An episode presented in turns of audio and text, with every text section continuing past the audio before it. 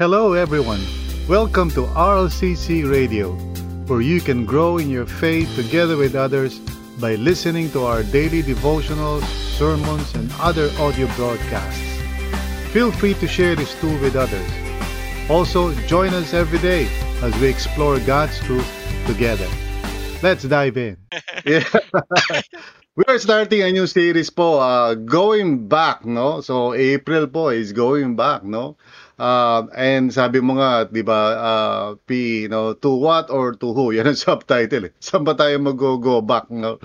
And I hope and pray na itong uh, series na ito would encourage everybody and um, siguro disclaimer na agad, you know, itong uh, series na to is not to, you know, uh, parang ika nga, i-judge ang sino man. In fact, uh, you know, the the the things that pag-uusapan natin, experience, na-experience ko rin yan, yung mga bagay na yan, no? in my own personal walk with the Lord. Hindi naman ako tuloy-tuloy din sa sa Panginoon, you know. I came to know Jesus when I was 22 years old at hindi straight ano 'yun, 'di ba? Uh, meron mga periods na talagang medyo nawala ako sa ayos. So I'm speaking from experience, P, you know. I'm not I'm not parang pontificating na parang nandito ako sa isang lugar na kailanman hindi ako nagkaroon ng doubts. I want to tell everybody that uh, you know I went through that, you know. So I'll be speaking from experience and I'll be speaking also from other people's experience. And I do believe na uh, now is the time na makinig tayo sa Panginoon. You know, wherever we are spiritually speaking, you know, kung tayo man ay nandoon sa kalagayan na we are faithfully uh, walking in the Lord. Praise God, magpatuloy tayo. Let's encourage others. At kung meron man sa atin na parang nanghina o nangihina, whatever, uh, let's, uh, you know, listen to the word of the Lord this month. Makinig tayo yung buong series para maintindihan natin. Okay, so let's pray, no? P, let's uh, let's give to the Lord itong time na ito. Let's listen and open our hearts to Him, okay? So tayong lahat ay yumuko wherever we are, kung saan man tayo naroon, uh, you know, i-put down mo muna yung coffee mo or whatever, yung pandesal, and let's just focus on the Lord right now. Amen.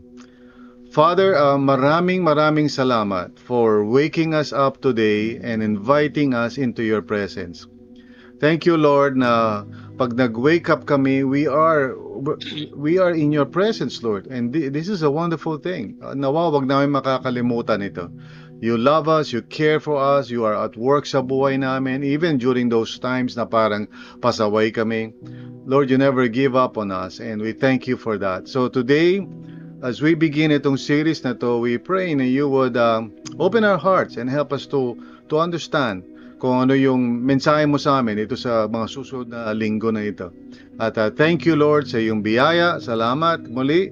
We entrust to you lahat ng mga bagay-bagay, pati electricity, internet. We pray na hindi magkaroon ng anumang problem. So salamat po Panginoon in Jesus name. Amen and amen. Amen. All right. Oh, so, okay. Yeah. Uh, let me see. Uh, uh-huh. Yun. Parang nawalan ako ng control doon sa aking PowerPoint. But anyway.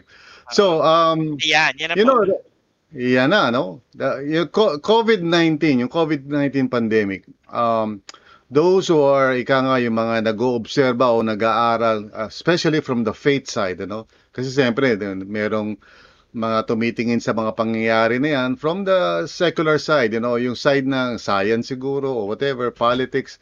Pero from the faith side, you know, uh, marami mga church leaders believe na yung COVID-19 pandemic, okay, was an accelerator. Alam mo ba ibig sabihin ng P? Accelerator. Ano po ba yung, ano po yung spelling? Ano, joke lang po. Ano po ibig sabihin uh, ng accelerator? Parang, no, no, bleed eh, no, accelerator. Ibig sabihin na napabilis. In other words, it did yeah. not create problems. It simply accelerated, no? Yung reality ng mga problems. The problems were there. Nando na, existing. Pero yung COVID-19 pandemic simply accelerated, no? Para kumbaga lumabas talaga yung mga problema. I mean, that's true. Pati sa government, yung health system natin, accelerate lahat. We realize na hindi tayo prepared hindi natin alam yung ating uh, gagawin sa ganitong uri ng, 'di ba, worldwide na pandemya. So everything was just accelerated, no? Hindi, hindi ibig sabihin na parang nagkaroon ng problema. Nandoon na yung mga problema eh. Existing na. But uh, we probably were not aware, we were not looking at it, hindi natin iniisip na may problema. but the pandemic just accelerated everything. Now, this is true also pagdating sa pananampalataya or sa Christian life.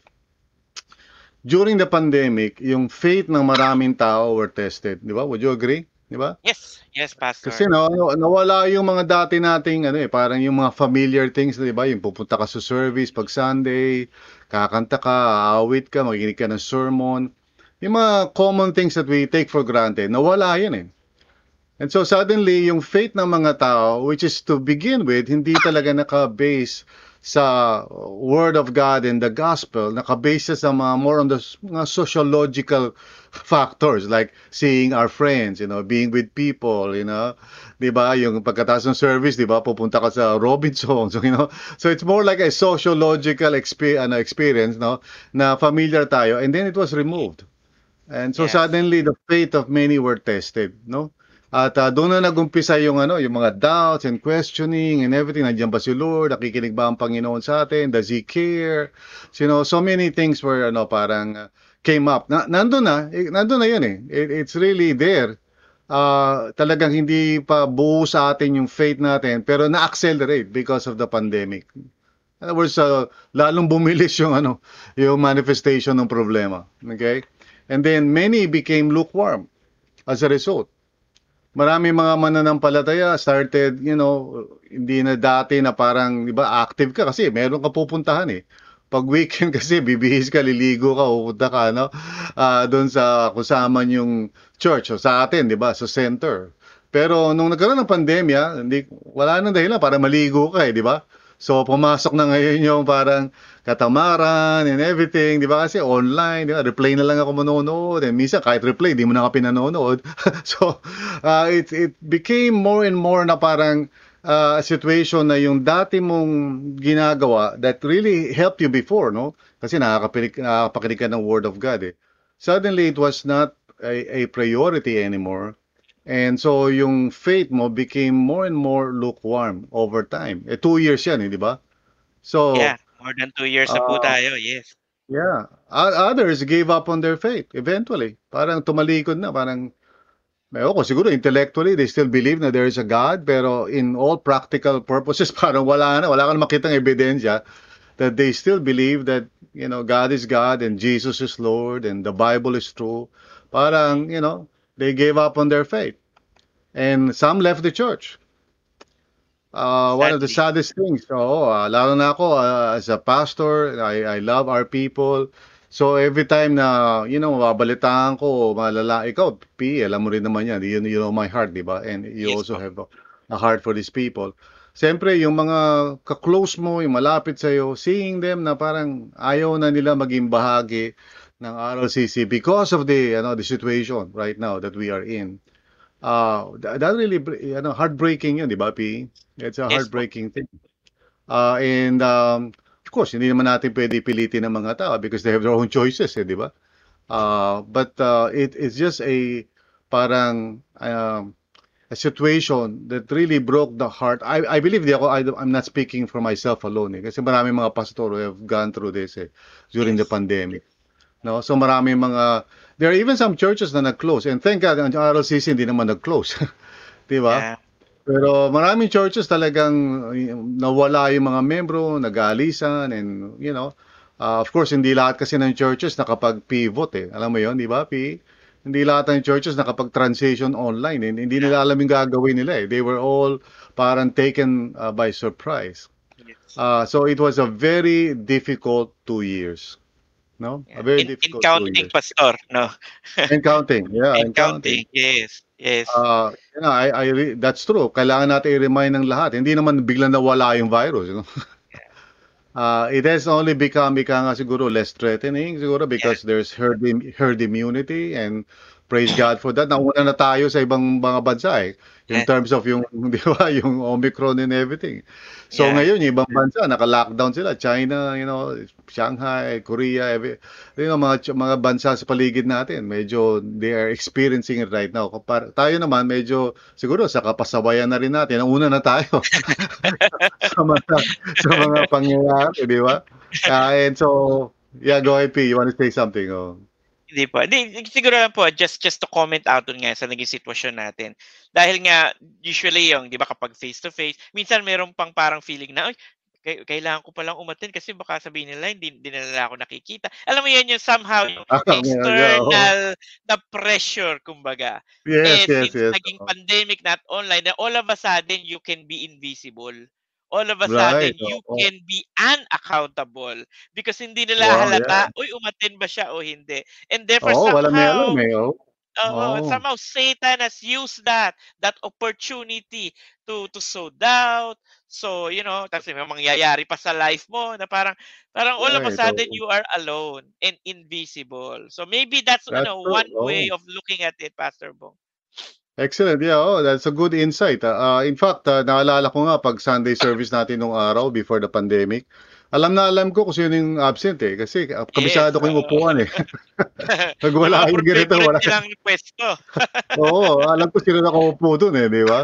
Pero ngayon, it's uh, totally different. We're just talagang really relying on on by faith talaga tayo ngayon because we don't know every Sunday sino ba yung dadalo or whatever o uh, even sa replay, hindi natin alam nakinig ba kaya si ganito sa replay or whatever, we don't know, no? Uh, and so we're we're we're doing itong ministry natin all by the grace of God talaga. Uh, but anyway, talagang mahirap ano. Pero the good news, yun, yun doon tayo sa good news, di ba? Yeah, yeah, yeah, Because, yeah. yeah. Uh, things started to, yeah, things started to change, ano. And uh, yun nga, nag, uh, nag-announce ng alert level 1 ang IATF. And siyempre, mga Pilipino, parang ano, pinakawalan mo sa koral eh. Ano sinabing alert level 1? Yung pindog. okay. Parang lahat talaga naglabasan na, di ba? Parang iba nga, di na nga nagmamask, you know? Um, and uh, of course, nandun pa rin talaga yung danger, you know? We are in the new normal right now. Uh, siguro wisdom lang talaga because uh, even though mababa na yung mga cases, it doesn't mean na talagang totally safe na, di ba? Because there are still, you know, the virus out there and I still would recommend magpa-vaccine pa po tayo kaya hindi pa tayo nagpapa-vaccine, magpa-booster na tayo kung nag-vaccine vaccinated na tayo. And so but here's the topic na gusto natin pag-usapan, di ba? Uh, will the world go back to normal, di ba? Uh, babalik ba ang lahat sa normal the way we used to? Para bang walang nangyari? Uh, and most especially in the Christian church, we need to talk about it. Kasi we're going back, di ba? April 17, meron tayong Narinig ko kanina, 'di ba? Parang worship service. Actually, it's not a worship service. It's a uh, it's a uh, ano tawag natin diyan? It's a um, uh, uh, fellowship. Uh, ano tawag natin sa event na yan? Parang parang zone fiesta or something like that. Parang yeah, it's a fiesta. It's a fellowship event. Oh. Yeah, we're not really we're not going back to parang regularly magsa Sunday service na ulit tayo. We don't have that yet, no? But we're going to have a physical gathering which is a celebration of fellowship. But of course, naiintindihan ako, people are saying, Pastor, kailan ba? Kailan ba tayo mag-go back sa face-to-face uh, service natin? Well, you know nga, that's the question nga eh. Going back to what? Or to who? No?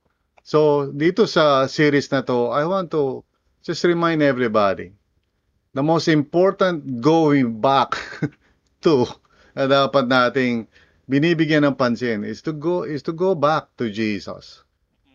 Really, because we don't know when, ano, ano, you know, itong pandemic and then siyempre yung sa Ukraine, we don't know the future, hindi natin alam eh.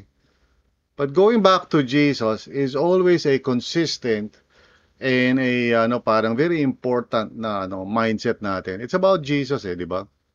Now, alam ko, eh, siguro, biro tayo PE, di ba? Ano tinuro ni Pastor? Tukol kay Jesus. but, uh, I, you know, I would not, ano, eh, I would not uh, tire of that because I believe that the gospel is the power of God for the salvation of everyone who believes, you know. Ito yung, ito yung katotohanan eh. So I, for as long as I am breathing and I'm alive, I would continue to remind people It's Jesus. It's really all about Him. It's not about the circumstances na meron tayo, whether level 1 yan, o kaya itong election, di ba, sino ma- magiging presidente. It's not about that. It's about Jesus. And uh, kung di tayo naka-connect doon sa pinaka-fundamental truth na yun, I don't think, uh, you know, anything can really help the situation. Eh, no? Kung titingnan natin. And whatever calamity dumating ulit sa susunod, without Jesus, paano tayo niyan, di ba? We have to go back to Jesus. And so, Today, we want to start a new series. At itong series na to have uh, we have five parts to this series. Uh, first of all, you know, today we're going to talk about this topic, uh, why we get lost.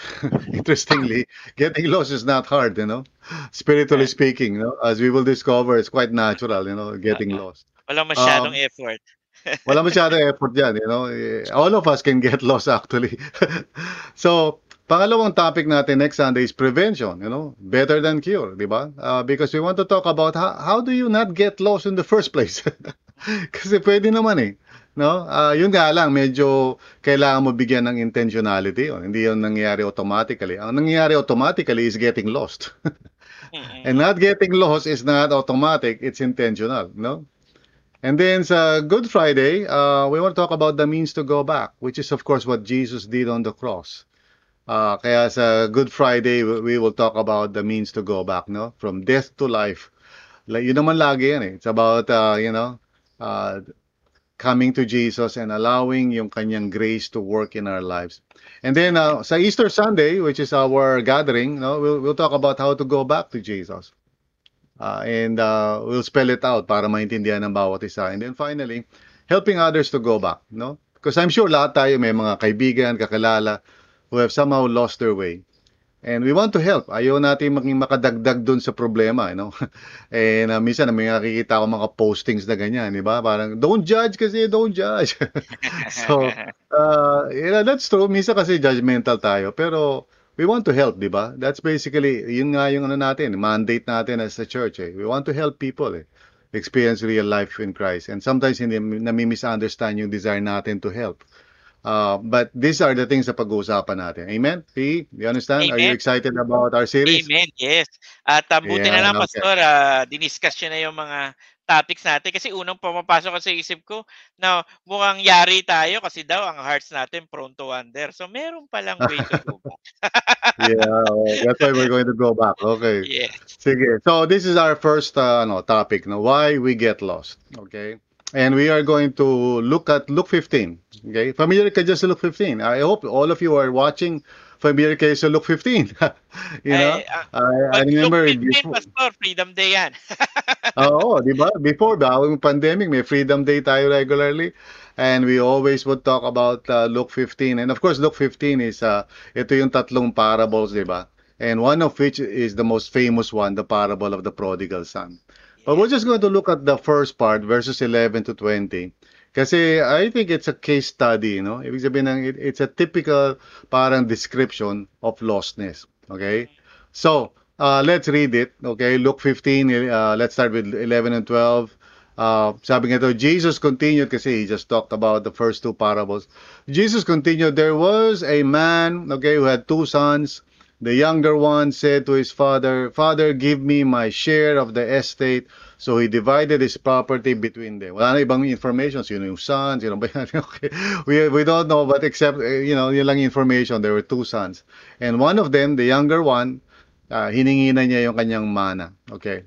And then look, Luke 13 to 16 sabi, Not long after that, the younger son got together all he had, set off for a distant country, and there squandered his wealth in wild living. Okay? Ito ba yung ano nyo, yung parang icebreaker question nyo? Yung wild living. uh, pumunta sa okay. nakatutak na beach. Oo, punta sa Puron, punta sa Kusal. Okay, then verse 14 and 15. After he had spent everything, there was a severe famine in that whole country, okay, and he began to be in need. So he went and hired himself out to a citizen of that country who sent him to his fields to feed pigs. Now, ang background, siyempre, as a Jew, you know, yan ang pinaka lowest of lowest, no? Yeah. Para ikaw ay magtrabaho sa ganung sitwasyon, di ba? Uh, baga sa atin eh, kunya dati ikaw ay manager ngayon, tagahugas ka na lang ng mga pinggan somewhere, no? Parang bumababigla yung ano mo, status mo. And verse 16, he longed to fill his stomach with the pods okay, that pigs were eating. Uh, but no one gave him anything, okay? So, kahit man lang sana yun, di ba? Iba nga sa atin, di ba? Namimiss natin yung mga samyupsal ba yun? Ano ba yun? okay. Ito, talaga wala. Eh. No one gave him anything. Oh. And then verses 7 to 20, when he came to his senses, he said, uh, How many of my father's hired servants have food to spare, And here I am starving to death. You know, so na-realize niya yung situation niya.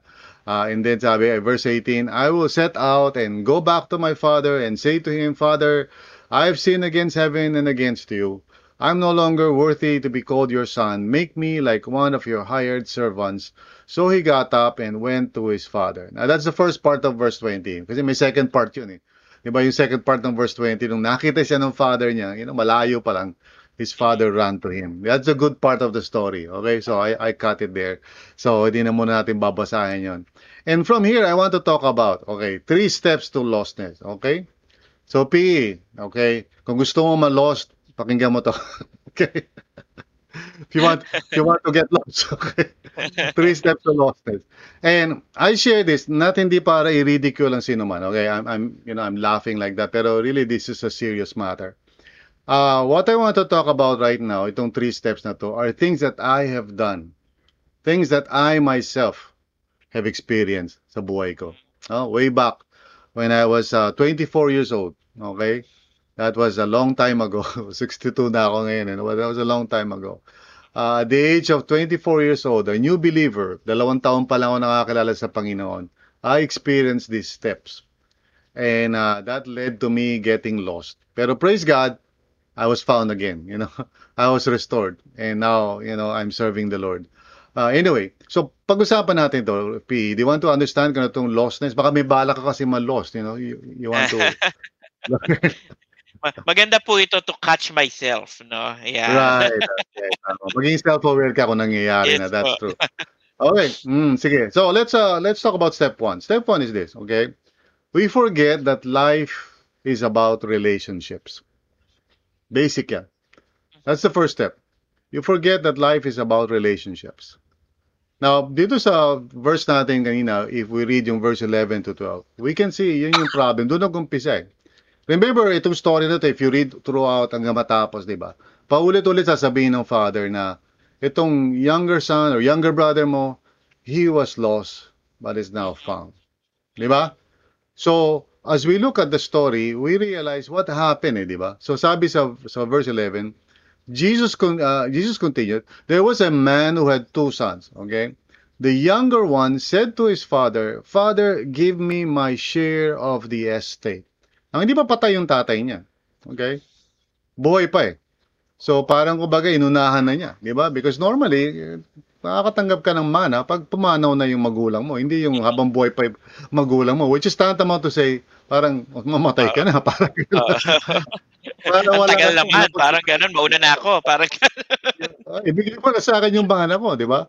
At uh, interestingly naman, yung father is so kind, so generous na parang without any question, no debate whatsoever, sabi nga niyan, so he divided his property uh, between them. Which means na pati yung older son, but that's another story. Pati yung older son nakatanggap eh, okay? So he divided his property between them. But this is a, crucial point. Bagamat it's just two verses, pero it's telling us na dito nag-umpisa yung lostness nitong younger son eh. When he no longer valued, no? Now, you know, in Israel, malaking bagay yan, malaking issue yan eh. Kasi dahil yung pag-honor ng parents, fundamental yan eh. Bata ka pa lang, tinuturo na yan sa mga Israelita. To honor your parents, to obey your parents. In fact, pag binasa mo yung ano, yung commandments, 'di ba? Nasa 10 commandments 'yun eh. Yes, you honor your parents, 'di ba? And so, this is a major thing na pag kung ikaw ay Jew, nakikinig ka sa story na to, this is a very offensive kind of situation. Kumbaga, magagalit ka do sa younger son eh, di ba? But let's look at it from the point of view of lostness eh. Kailan ba nag-uumpisa yung lostness mo? Actually, hindi naman yung kapag ikaw nagwawala ka na eh. Nag-uumpisa yung lostness mo, step one is when you no longer value yung relationships that are vital sa iyong spiritual health. Siyempre, unang-una na dyan yung relationship mo with the Lord. I, I remember, no, na nung time na ako ay nag, naging lost, you know, it started when I when I started parang neglecting yung communion ko with God, when I started neglecting yung, you know, mga times ko with the Lord, I became very busy at work. I was working noon sa Makati uh, PE. And uh, siyempre, career and everything, di ba?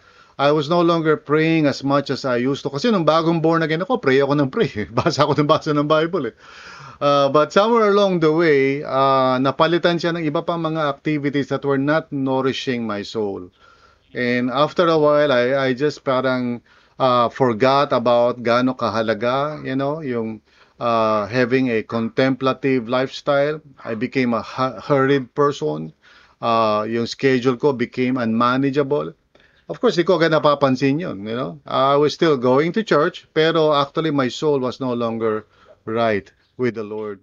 Uh, and after a while, siyempre, dahil I was feeling yung desolation kasi alam mo, isa sa katotohanan, sinabi nga ni Agustin ito eh, Saint Augustine, you know, na we, that our hearts will remain restless, eh, di ba? And, and void, eh, hanggang hindi tayo nakakabalik sa Panginoon. And kaya nga pag bumalik ka sa Panginoon, you feel so fulfilled, eh, di ba? Pag ikaw ay nagkaroon ng, di ba, first time na na-born again ka, you feel so parang joyful and everything. So isipin mo yung kabaliktaran nun. When you begin to, you know, detach yourself from the Lord.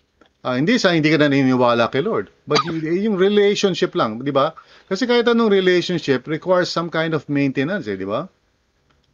Uh, of course, hindi yung high maintenance, no? I mean, kahit sa relationship mo sa, mga, sa asawa mo, sa mga anak mo, hindi mo naman pwedeng sabihin, oh, trabaho lang mga anak, ha? basta tatay niyo ko yun, malinaw yun, ha? Okay. Oo. Tapos sabi mo sa asawa mo. niyo ako sa ganito schedule, ha? Sa ibang schedule, oh. niyo kalapitan, ha? o sabihin mo sa asawa mo, di ba? O basta, nag-idol naman ako, di ba? A few years ago. So, ano na yan, considered valid na yan. So, oh. kalimutan na natin yung... na kita, eh. Gusto mo pa, iba pang bagay. Grabe naman.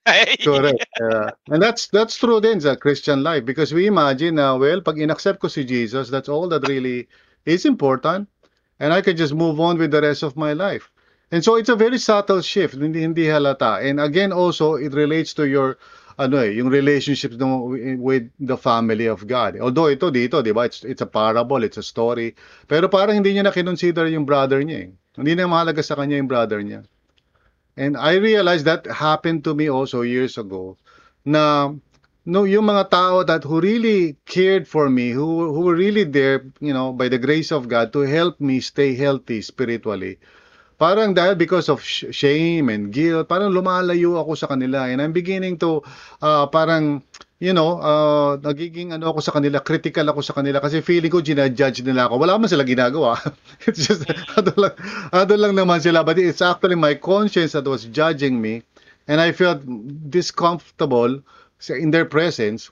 And interestingly, meron pa naman akong friends, pero nagbago na. Yung mga friends ko na yung mga taong kakampi ko. Yung mga friends ko, na, you know, are people who are also lost just like me.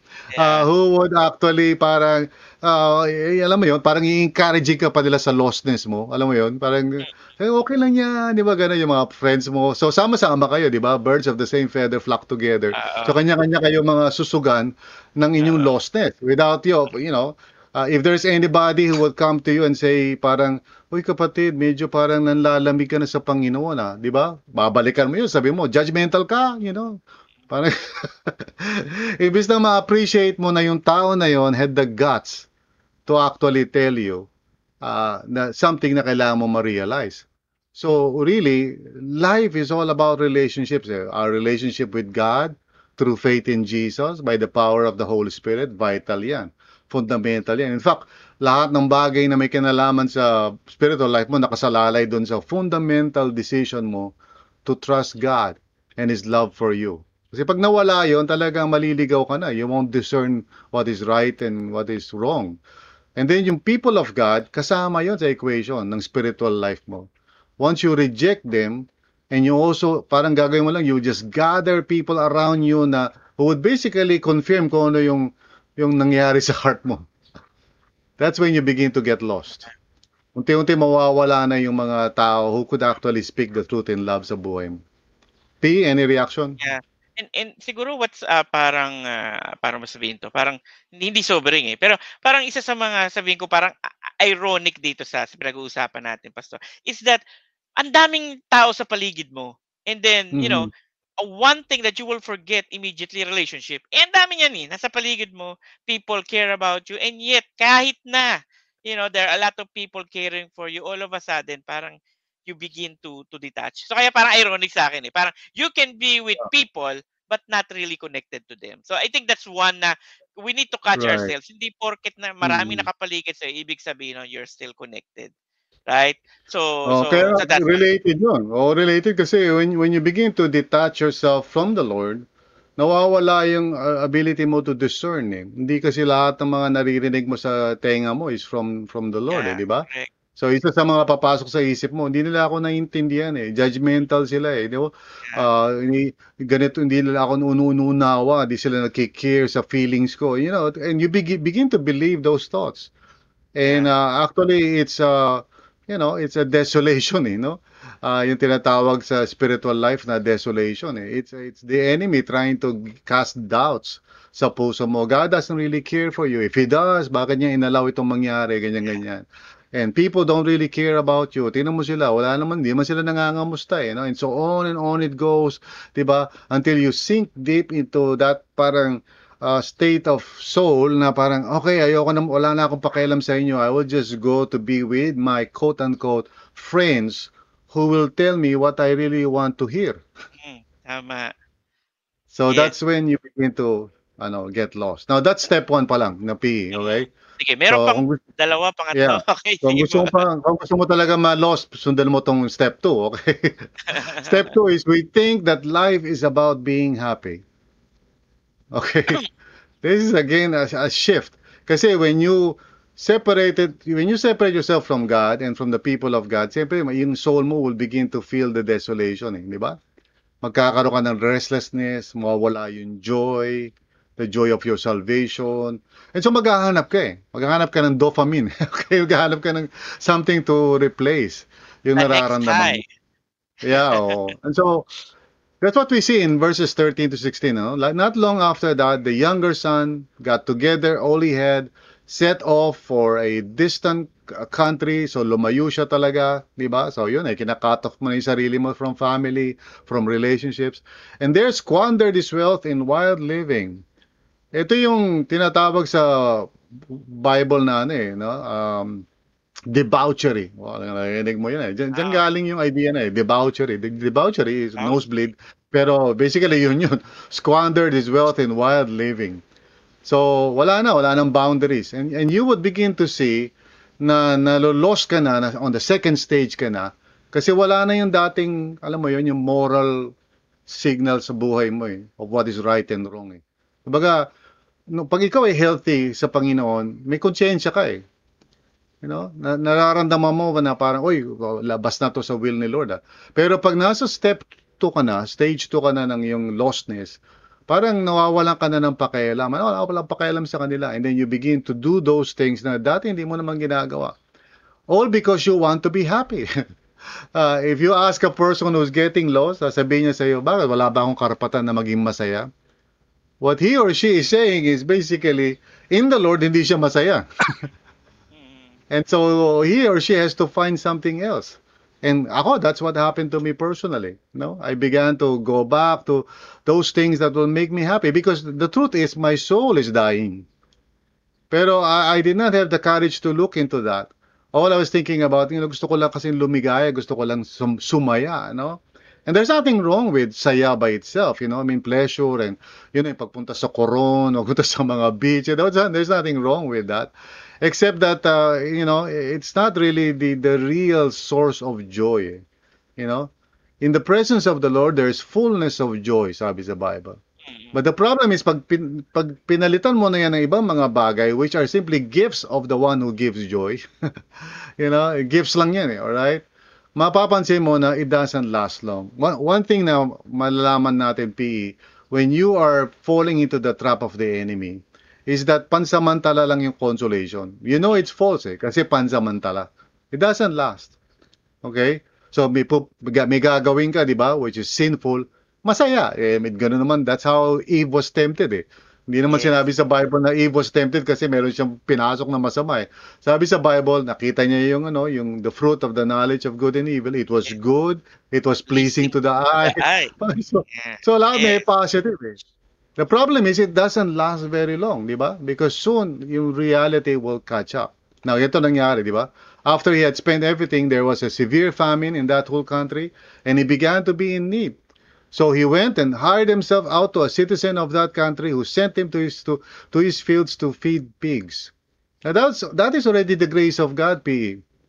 And for everyone who are listening right now, if you are getting into situations na parang gumugulo yung buhay mo, it's actually the grace of God for you. It's God calling you.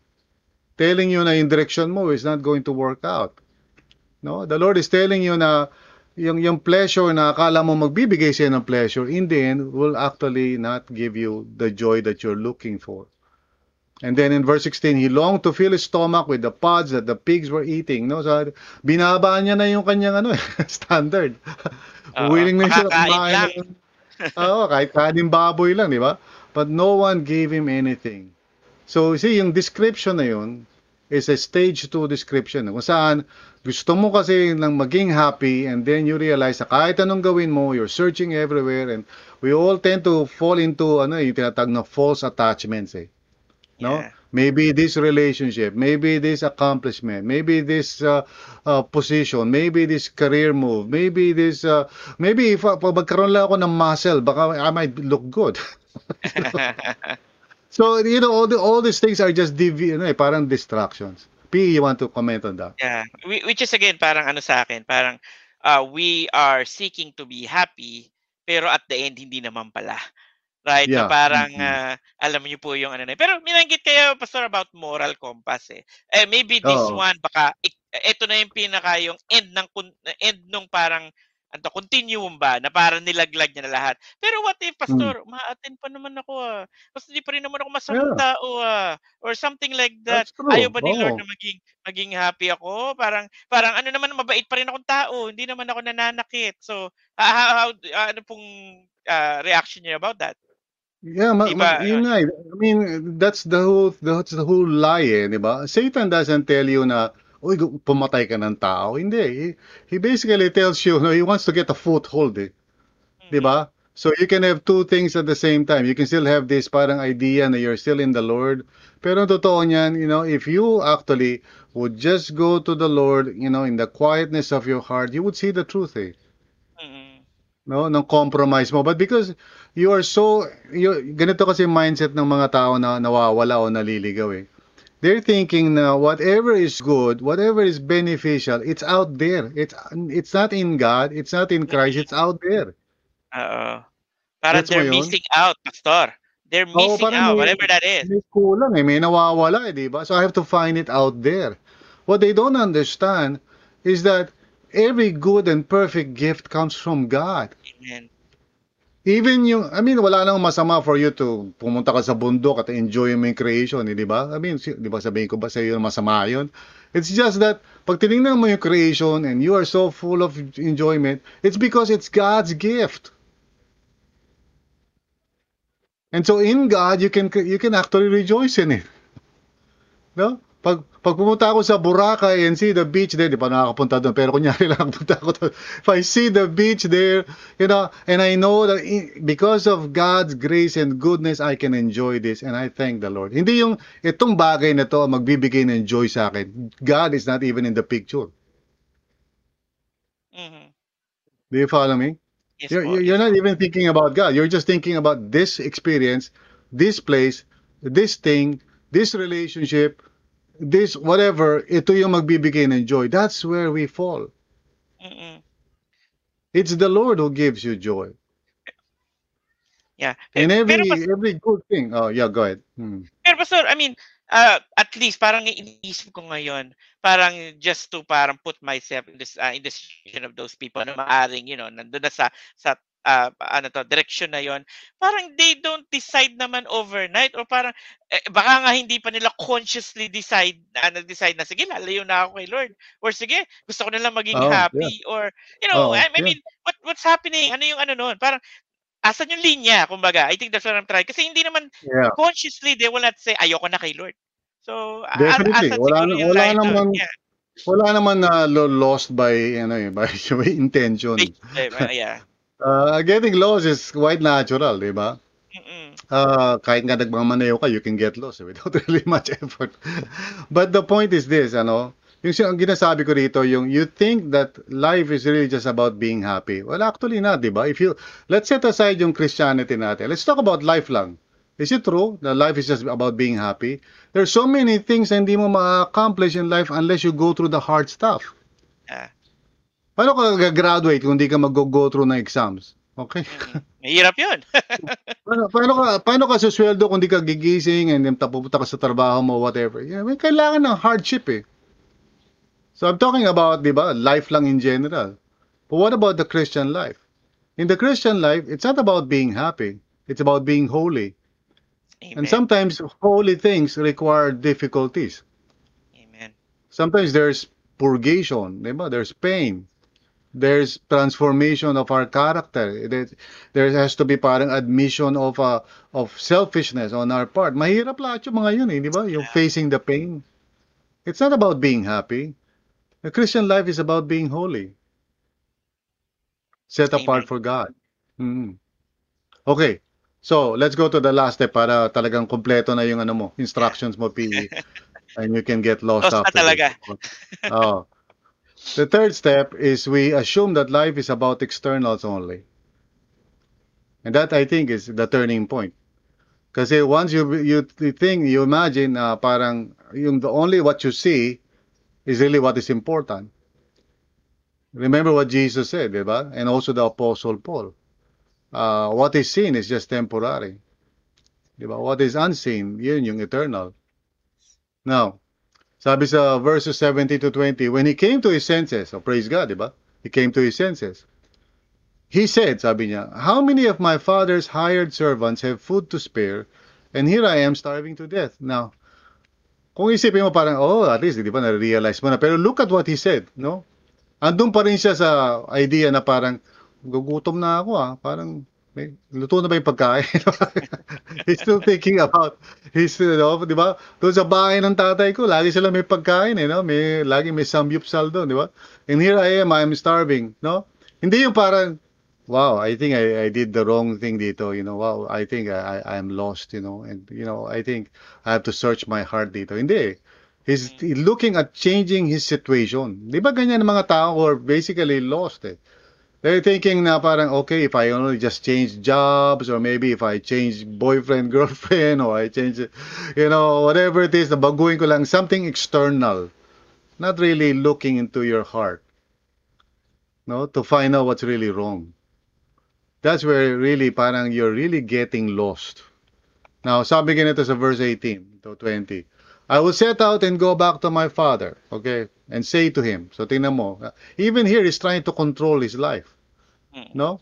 Of course, God is gracious, no? Pero sabi, Father, I, ito sasabihin niya, Father, I have sinned against heaven and against you, which is good naman. Sabi niya, I am no longer worthy to be called your son. Uh, make me like one of your hired servants. So parang alam niya na yung dialogue. Pinangungunahan niya na yung father niya. Wala, wala, di pa niya nakakausap yung father niya. Parang sinasabi niya, oh, sige, para makabalik na ako sa bahay, sige, turing mo na lang akong katulong, you know. Uh, para bang, ang goal niya is makabalik na sa bahay para makakainan ng, ano, ng beef steak, no? Hindi para magkaroon ng reconciliation. Now, so he got up and went to his father. Now, thankfully, the story turned from there. Kasi kahit na yung hindi pure yung motive niya, the father was, of course, representing God, di ba? The father was kind enough to ika nga accept kung ano yung kaya niyang ibigay at that point because he returned, di ba? And I'm saying also now, when we return to to God, when we go back to Jesus, eh, there's still a process there eh. Kasi minsan di pa rin natin fully naiintindihan kung ano yung nangyari. But here's the important thing. Pag nakatingin ka pa rin sa externalities mo, yung situation mo and everything, kasi ganito, lipat na lang kaya ako ng church. You're looking at the externals eh. You know, sometimes people would come to me and say, "Oh, pastor, ganito, I'm going to I'm going to leave the church, go to another church." And I would say, "You know, why why?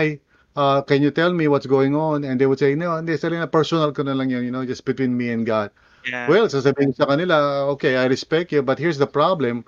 Uh, pag sabi nila, anong problem, pastor? Eh, ito yung problem, baka hindi mo lang na-realize. When you go to another church, you bring yourself.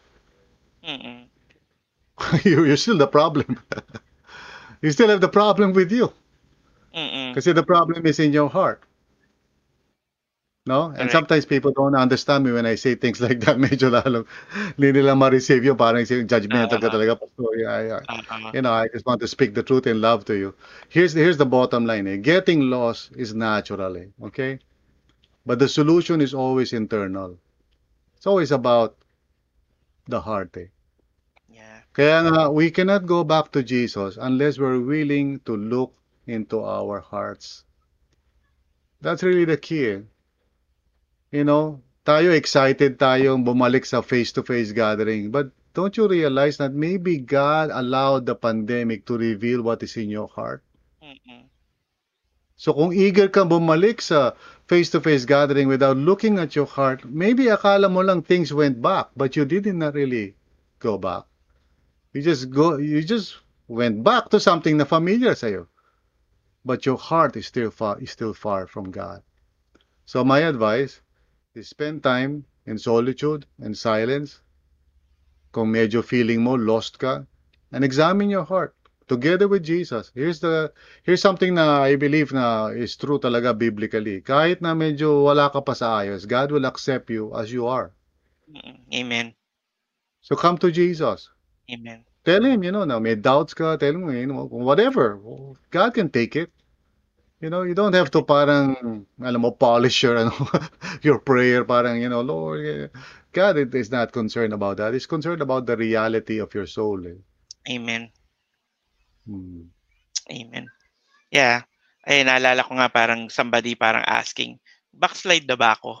Right? Parang may ganun dahil nga ano. And, and, and somehow this is a good parang uh, ano to, parang basihan ano. Again, not parang hindi hindi para alam mo, but to really, you know, maybe this is God's way of really telling you this is this is what you're what's happening to you now. Kasi pastor uh, tama naman ano, may mga times na parang we are so ano, minsan nabablind tayo or maybe dinideceive tayo ni, ni Satan. Parang hindi natin nakikita kung ano yung sitwasyon natin ngayon. And this tree would tell us na here, ah, kapag ito nandito ka na sa mga sa, sa lugar na ito, then probably you have really fall ano, parang lost ka na and it's time yeah. to mm-hmm. heed yung invitation ni Lord to go back. Yeah. So not That's to true. judge, but but it you know, away come, maybe. Yeah. Mm. It may come as a surprise sa mga nakikinig sa atin ngayon. Those of you who are listening right now, huwag mo isipin lagi na pag mayroong negative na nangyayari, negative lang yun. Look behind that and see that maybe God is calling you out of that negative experience. Maybe the Lord is speaking habang nag, nakalugmok ka doon sa kalungkutan, depression, whatever. Maybe God is saying, look my child, come back. Restore your relationship with me. Kasi inaalaw niya, pine-permit niya eh, yung mga desolation na yun so that we can wake up and go back to the one who truly loves us and cares for us. Amen. So, P, uh, before we dive into the questions, I want us to to really just pray right now. Can we?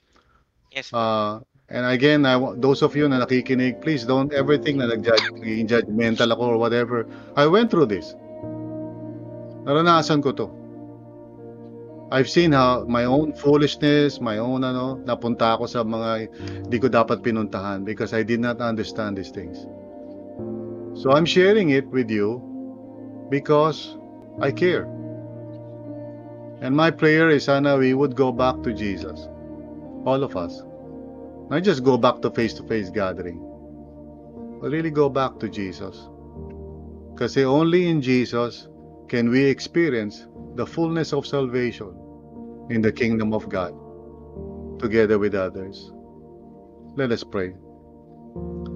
Lord, uh, speak to each and every one right now. Lalong-lalo na yung mga tao who kung saan man sila naroon spiritually speaking pero nasa sense nila sa heart nila that something is not right. They have drifted away from you. Lord, alam ko mahal na mahal mo ang bawat isa sa amin. We are the beloved of God. So I pray, Lord, tulungan niyo po ang bawat isa na makabalik. Makabalik kami muli sa first love namin kay Jesus It's not about seeing each other face to face. It's about going back to Jesus, who is the Savior and healer of all. This we pray in Jesus' name. Amen and amen. Thank you for listening to this episode. We hope you were encouraged and edified to continue following the Lord and growing in your faith together with others.